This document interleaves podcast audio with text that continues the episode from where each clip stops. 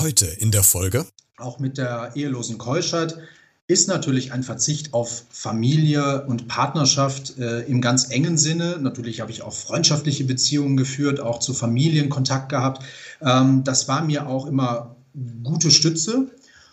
Und zugleich, ähm, natürlich fehlte mir oft auch so partnerschaftliche Zweisamkeit, äh, Intimität.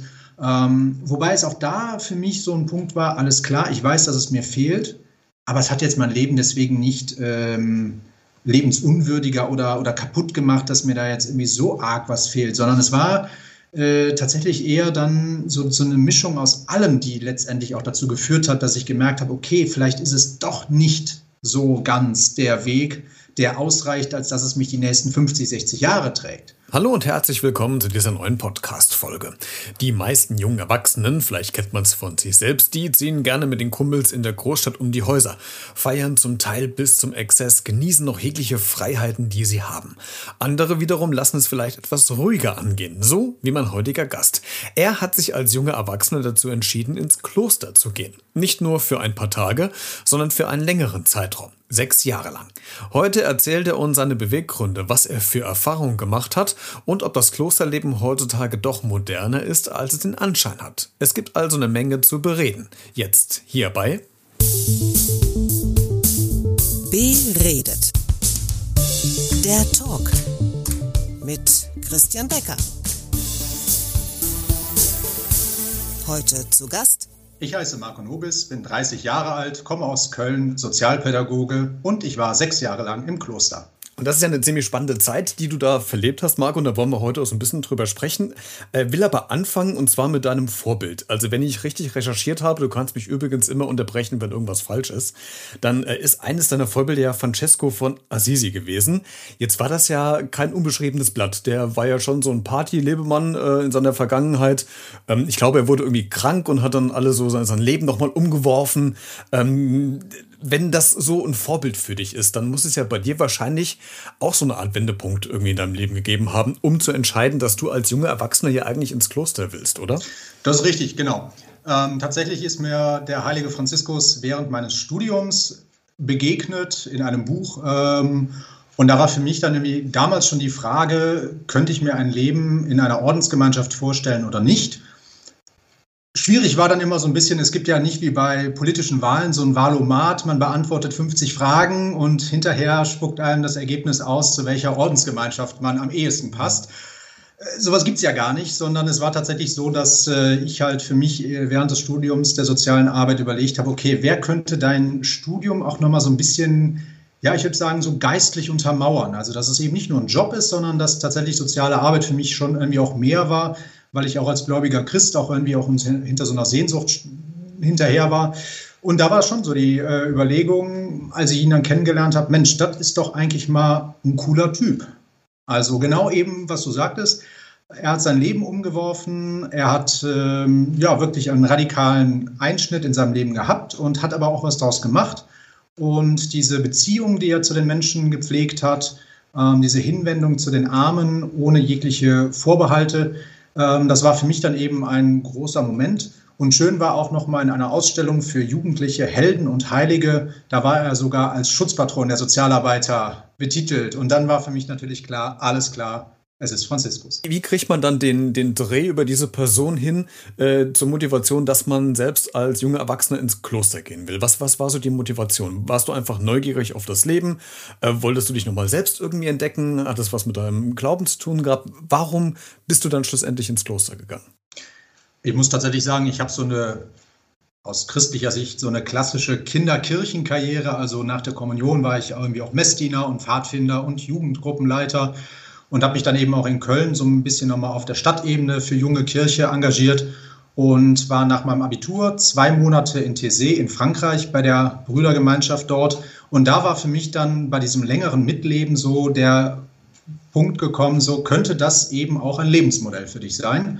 Dann natürlich dieses Hin und Her, wohin gehöre ich, was passt zu mir, das Ausprobieren und ich habe dann, als ich dann den heiligen Franziskus als Mensch so in seiner Persona mal für mich kennengelernt habe, dann eben auch Kontakt aufgenommen zu den Franziskanern hier in Deutschland, habe eben im Internet ein bisschen recherchiert, ähm, wo kann man auch mitleben Und dann bin ich damals im westfälischen Reda Wiedenbrück gelandet. Das war natürlich das Schöne, es war gleichzeitig irgendwie Noviziatshaus, also dort leben eben auch die jungen Brüder in Ausbildung. Das heißt, ich hatte auch schon Kontakt dann auch zu Jüngeren gehabt, um einfach auch mal, ich sag mal, aus ähnlicher Altersperspektive mal einen Einblick zu bekommen, was bewegt die so, wie lebt es sich so. Ist ja nochmal ganz anders, als wenn man mit einem Alteingesessenen redet. Der hat zwar viel Erfahrung und kann auch viel mitgeben, aber ich glaube, so dieses akute äh, in jungen Jahren das durch, zu, zu durchleben, äh, das war für mich natürlich nochmal wesentlich spannender. Hm, jetzt hast du ja, du hast eben schon gesagt, auch ein äh, relativ christliches Umfeld. Äh, aber trotzdem, wie, wie haben denn äh, Familie und Freunde darauf reagiert, als du gesagt hast, ich verabschiede mich jetzt erstmal ins, ins klosterliche Leben? Für viele war das tatsächlich überhaupt kein Problem, dass ich meinen Weg fürs Kloster gefunden habe. Meine Mutter war anfangs noch so ein bisschen, ja, ich glaube, das ist so dieser klassische Kinderwunsch, so man möchte Oma werden. Ähm, aber auch sie hat dann ähm, tatsächlich so schlussendlich auch gesagt, du musst deinen Weg finden. Ähm, und mein Vater hat eh immer gesagt, Jung, was du machst, machst du und ich unterstütze dich bei allem und so halt die rheinische Art.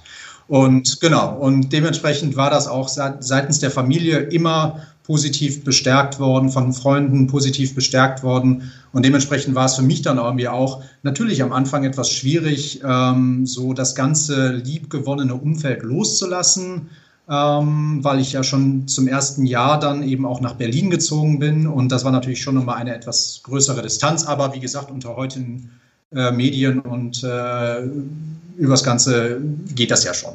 Richtig, das, da kann man die Verbindung, den Kontakt ja wirklich sehr leicht halten. Ähm, ich habe in der Recherche so ein bisschen äh, was gelernt, wo ich mir andauernd auf die äh, Zähne beißen muss, dass ich nicht andauernd sage, du warst Mönch. Weil ich glaube, man muss ja unterscheiden zwischen Bruder und Mönch. Ne? Genau. Jetzt hilf uns Ahnungslosen, wo der Unterschied ist. Ich glaube tatsächlich, als Außenstehender ist dieser Begriff Mönch und Ordensbruder ähm, aus heutiger Sicht gar nicht so groß mehr zu unterscheiden. Ich glaube tatsächlich aus der Tradition gewachsen ist es nochmal ein ganz anderer. Wenn man wirklich weiß, Mönche 7., 8., 9. Jahrhundert, dicke Bauten, Ora et Labora, wirklich hinter diesen Klostermauern. Und genau das war es, was Franziskus damals nicht wollte.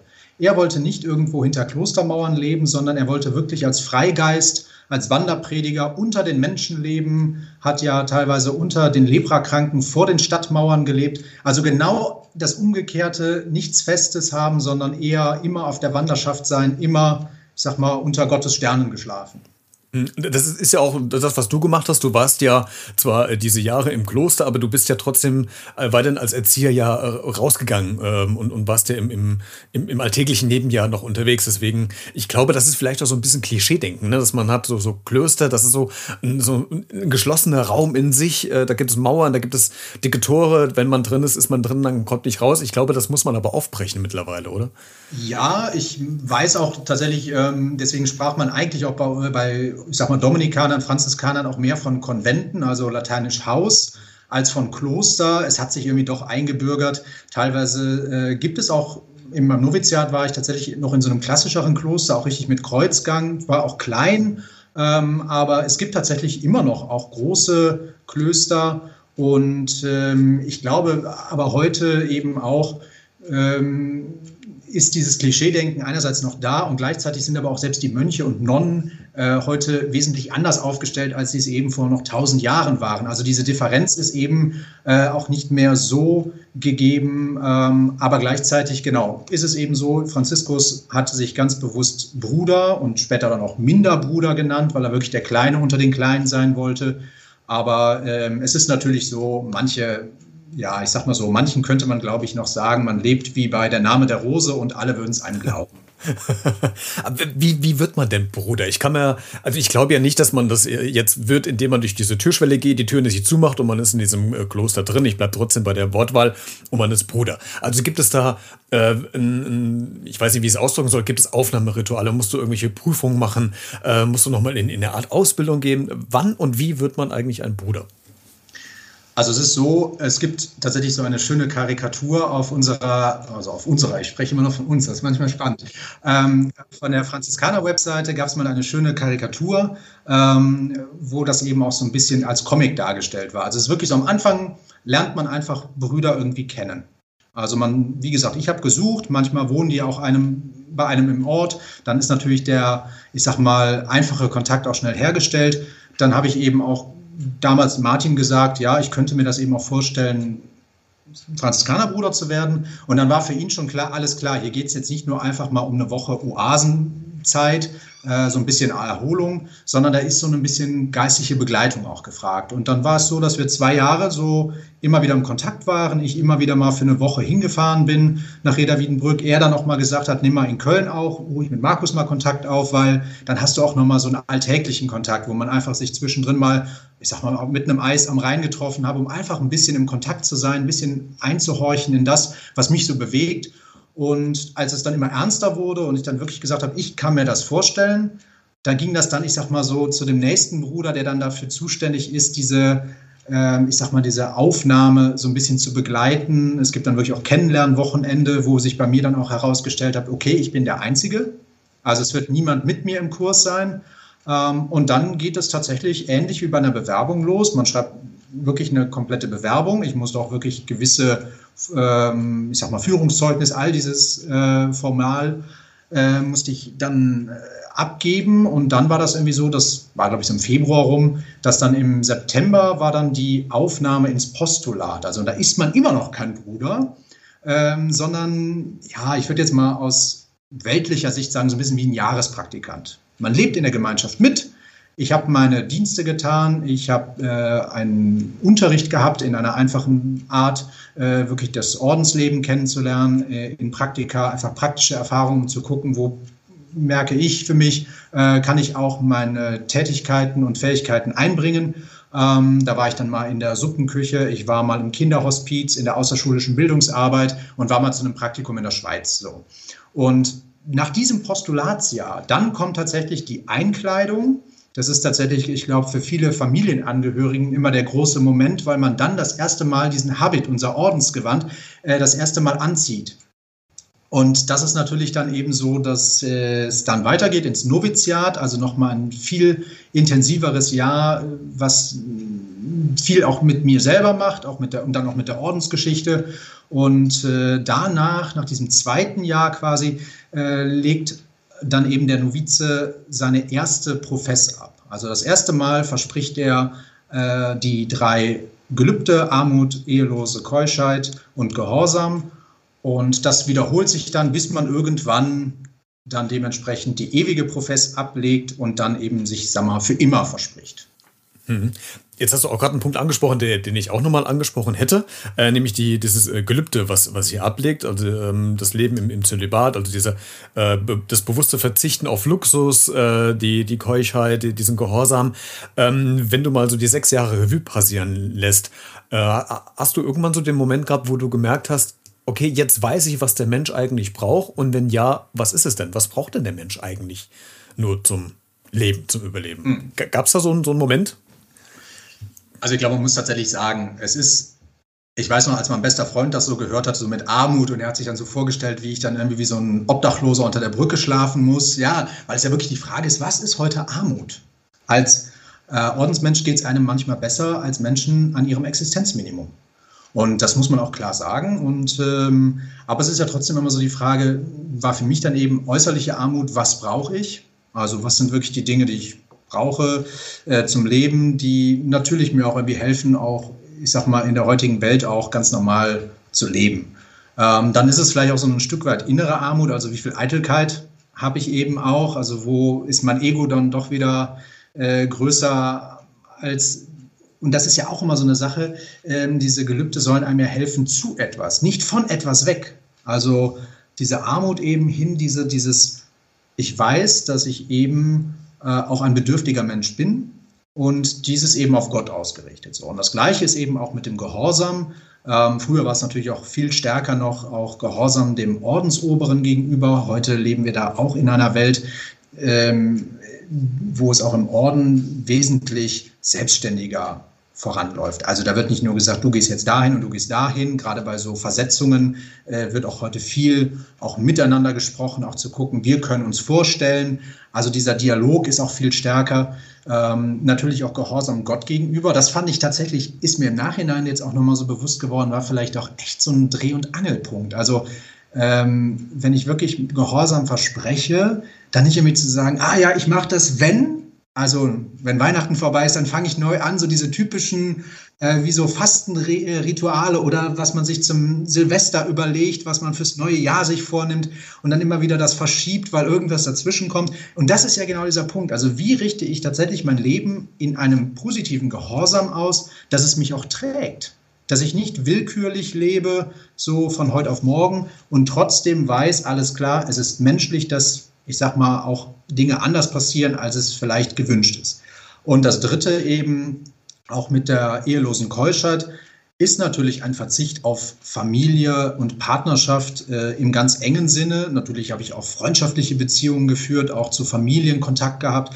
Ähm, das war mir auch immer gute Stütze. Und zugleich, ähm, natürlich fehlte mir oft auch so partnerschaftliche Zweisamkeit, äh, Intimität. Ähm, wobei es auch da für mich so ein Punkt war, alles klar, ich weiß, dass es mir fehlt, aber es hat jetzt mein Leben deswegen nicht ähm, lebensunwürdiger oder, oder kaputt gemacht, dass mir da jetzt irgendwie so arg was fehlt, sondern es war äh, tatsächlich eher dann so, so eine Mischung aus allem, die letztendlich auch dazu geführt hat, dass ich gemerkt habe, okay, vielleicht ist es doch nicht so ganz der Weg, der ausreicht, als dass es mich die nächsten 50, 60 Jahre trägt. Ähm, also von daher waren das immer eigentlich auch ähm, Stützen und Ankerpunkte, äh, die einem helfen sollen, mit diesem Leben klarzukommen, ähm, sich darauf einzulassen, sich auszurichten und nicht immer, und das ist ja auch so ein, so, ein, so ein Punkt, der oft von außen so betrachtet wird, man hat immer irgendwas, was man nicht mehr darf. Sondern es ist nicht so dieses, man nimmt dir was, sondern eigentlich so bewahrt es dich irgendwie, damit du frei für was anderes bist.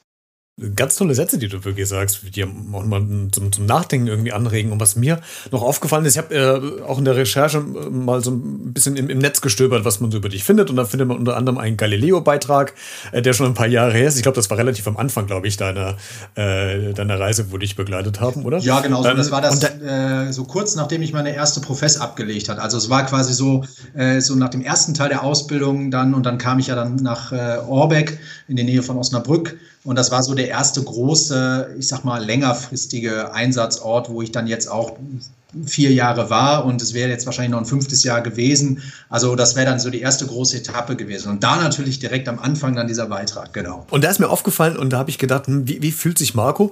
Ähm, das ist ja das Kloster ja ein Raum, wo jetzt nicht unbedingt ganz junge Menschen äh, zu, ähm, zusammenkommen. Du hast ja in, eine, in so einer Art WG gelebt mit, mit, äh, mit anderen ähm, Ordensbrüdern zusammen, die waren aber weitaus älter. Äh, das hat mir so gefragt, so Thema Nachwuchs in, in Klöstern. Das ist ja wahrscheinlich ein ganz schwieriges Thema. Wie kriegt man denn junge Leute, wenn sie nicht gerade intrinsisch motiviert sind wie du, jetzt ähm, in, in so einen äh, geschlossenen Kreis rein? Also, äh, oder sind die Klöster eigentlich gar nicht auf der Suche, sondern warten, bis die Leute freiwillig kommen oder kommen die eher im, im späteren Lebenszeitalter? Äh, wie ist das dann mit dem Nachwuchs? Also Nachwuchs ist tatsächlich eine spannende Frage. Es ist tatsächlich so, dass es nach mir erstmal auch eine Zeit lang gar keinen gab, der sich für Ordensleben so ernsthaft interessiert, als dass er ins Postulat gegangen ist. Natürlich gibt es immer wieder Menschen, die anklopfen. Und dann lernen sie sie kennen und dann geht es auch schnell so in die Richtung, oh, äh, ja, vielleicht habe ich mir das doch ein bisschen anders vorgestellt. Und dann gehen sie auch wieder ihre Wege. Ähm, ich fand das mal ganz spannend. Ich war im Februar noch mit den Kapuzinerbrüdern in Salzburg zu einer Ordenswerkwoche. Und da gab es eben schon aus den 70er Jahren einen Satz, ich hoffe, ich kriege noch irgendwie so zusammen, von Michel de Certeau, der mal so sagte, äh, Ordensleben hat keine, ich sage jetzt mal in Anführungszeichen, so gesellschaftliche Begründung mehr, sondern es muss viel aus sich herauswachsen. Also es gibt keine gesellschaftliche Gründe mehr, warum man heute noch Klöster errichten sollte, wie es vielleicht noch zu der Zeit um 1900 war, als die ganze soziale Welt, äh, die ganze äh, Krankenfürsorge ja immer wieder auf äh, Ordensfüßen gegründet wurde. Also die ganzen Schwesternklöster, die sich der angenommen haben. Also da war eine gesellschaftliche Not und natürlich auch eine sehr tief verwurzelte Volksfrömmigkeit, Ähm, und beides ist ja quasi heute nicht mehr so gegeben, ähm, dass irgendwie Kirche noch, äh, und das ist ja auch die Frage immer wieder an mich auch als Teil von Kirche, ähm, welche Begründung lege ich der Gesellschaft so nahe, warum bin ich Christ? Was bringt es einem, Christ zu sein? Ähm, also das ist ja auch ein Zeugnis letztendlich, was ich nicht immer nur predigen sollte, sondern wo es einfach um ja so aus mir herauskommt. Also so dieses, ich lebe etwas, ich stehe dafür ein und das entdecken Menschen und das fasziniert Menschen. Ähm, es gibt ja immer so einen schönen Satz, ne? ich glaube, es ist auch irgendwie aus der franziskanischen Weise so, ähm, lebe so, nee, ich muss da nochmal, kommen wir später nochmal drauf. Jedenfalls ähm, ist es so, dass wir eben so leben, dass Menschen uns fragen. Und das ist natürlich auch eine Frage in der heutigen Zeit, wie gehen auch Ordensgemeinschaften auf junge Menschen zu? Was bieten sie an, dass es irgendwie attraktiv ist, mal hineinzuschnuppern? Ähm, weil ich glaube, so einfach wie das früher war, der erste geht, äh, der kriegt den Hof, der zweite geht ins Kloster, dann haben wir schon mal zwei von fünf Kindern schon mal satt. So, das sind ja auch äh, Bedingungen, die heute ja nicht mehr sind, wie sie mal vor hunderten von Jahren waren. Und dementsprechend ist es so, ähm, dass es schon immer wieder auch Tag der offenen Klöster, es gibt irgendwie auch was für junge Menschen, ähm, wo Jugend, junge Ordensmenschen etwas für junge Menschen draußen anbieten. Ähm, ich weiß noch, auf der, äh, im Noviziat waren wir dann auf der Marcha, das war so eine Pilgerfahrt nach Assisi. Ähm, da waren viele junge Leute unterwegs und immer wieder. Und äh, und das ist natürlich eben das, was letztendlich auch etwas ausmacht, eben genau jene Begegnung, eine Beziehung, die dann dazu führt, dass sich Menschen dafür auch tiefer interessieren, so wie es bei mir ja auch war. Ich habe angeklopft, ich wurde freundlich aufgenommen, ich habe Kontakt knüpfen können in intensiverer Art, dass ich eben auch weiß, okay, wie funktioniert wirklich Klosterleben? Und das war natürlich mehr als zu sagen, ja, lesen Sie sich mal hier unsere Statuten durch und dann gucken Sie mal, ob das was für Sie ist. Also unter der Masche kriegt man heute niemanden mehr. Es ist manchmal spannend, dass irgendwie doch gerade konservative Orden ähm, manchmal noch große Nachwuchszahlen haben. Und äh, ich glaube aber auch tatsächlich, dass die Fluktuation, also dass Menschen auch wieder gehen, ähm, heute nochmal stärker spürbar ist als früher. Die Zahlen sind oftmals ähnlich, aber wenn früher 20 Leute eingetreten sind und nach drei Jahren sind die Hälfte raus, war man immer noch bei 10. Wenn ich heutzutage sage, ich bin ausgetreten, vor mir ist einer, also ich glaube, aus den letzten zehn Jahren sind, glaube ich, noch zwei oder drei über. Also das ist, das sind natürlich dann Zahlen, ähm, die auch dann dafür sprechen, dass natürlich Klosterleben altert. Und das macht es natürlich auch nicht einfacher für die Brüder, die jetzt eben auch darum ringen, wie geht es weiter? Und du hast ja eben gesagt, ähm, dass die Klöster hier in der Vergangenheit eigentlich auch unter anderem ja ein Zufluchtsort für, für Kranke waren. Die wurden gepflegt und äh, äh, behandelt. Ähm, jetzt findet man einen Trend, ich weiß nicht, ob du das auch schon mal gehört hast, dass ähm, solche Klöster immer mal wieder auch für Rückzugsorte genannt werden, äh, gerade für Unternehmer, für Manager, für Leute, die in diesem digitalen Zeitalter, wo wir leben, wo alles ziemlich schnelllebig ist, alles auf Zeit ausgerichtet ist, man hat einen Druck, ist das ja fast der einzige Ort, an dem man, also positiv gemeint, die eigentlich sagen könnte, die Zeit bleibt äh, stehen und man kommt mal wieder zu sich selbst. Findest oder könntest oder glaubst du, dass die Klöster vielleicht auch so eine Art so ein bisschen in diesem Umbruch sind, dass das auch für ein anderes Klientel in Anführungszeichen interessant wird? Äh, hast du da auch schon irgendwas gemerkt oder, oder mitbekommen, dass es da eine Wandlung Also ich weiß tatsächlich, dass ja viele, viele Klöster bieten ja auch Exerzitien an oder auch Auszeittage, Oasentage.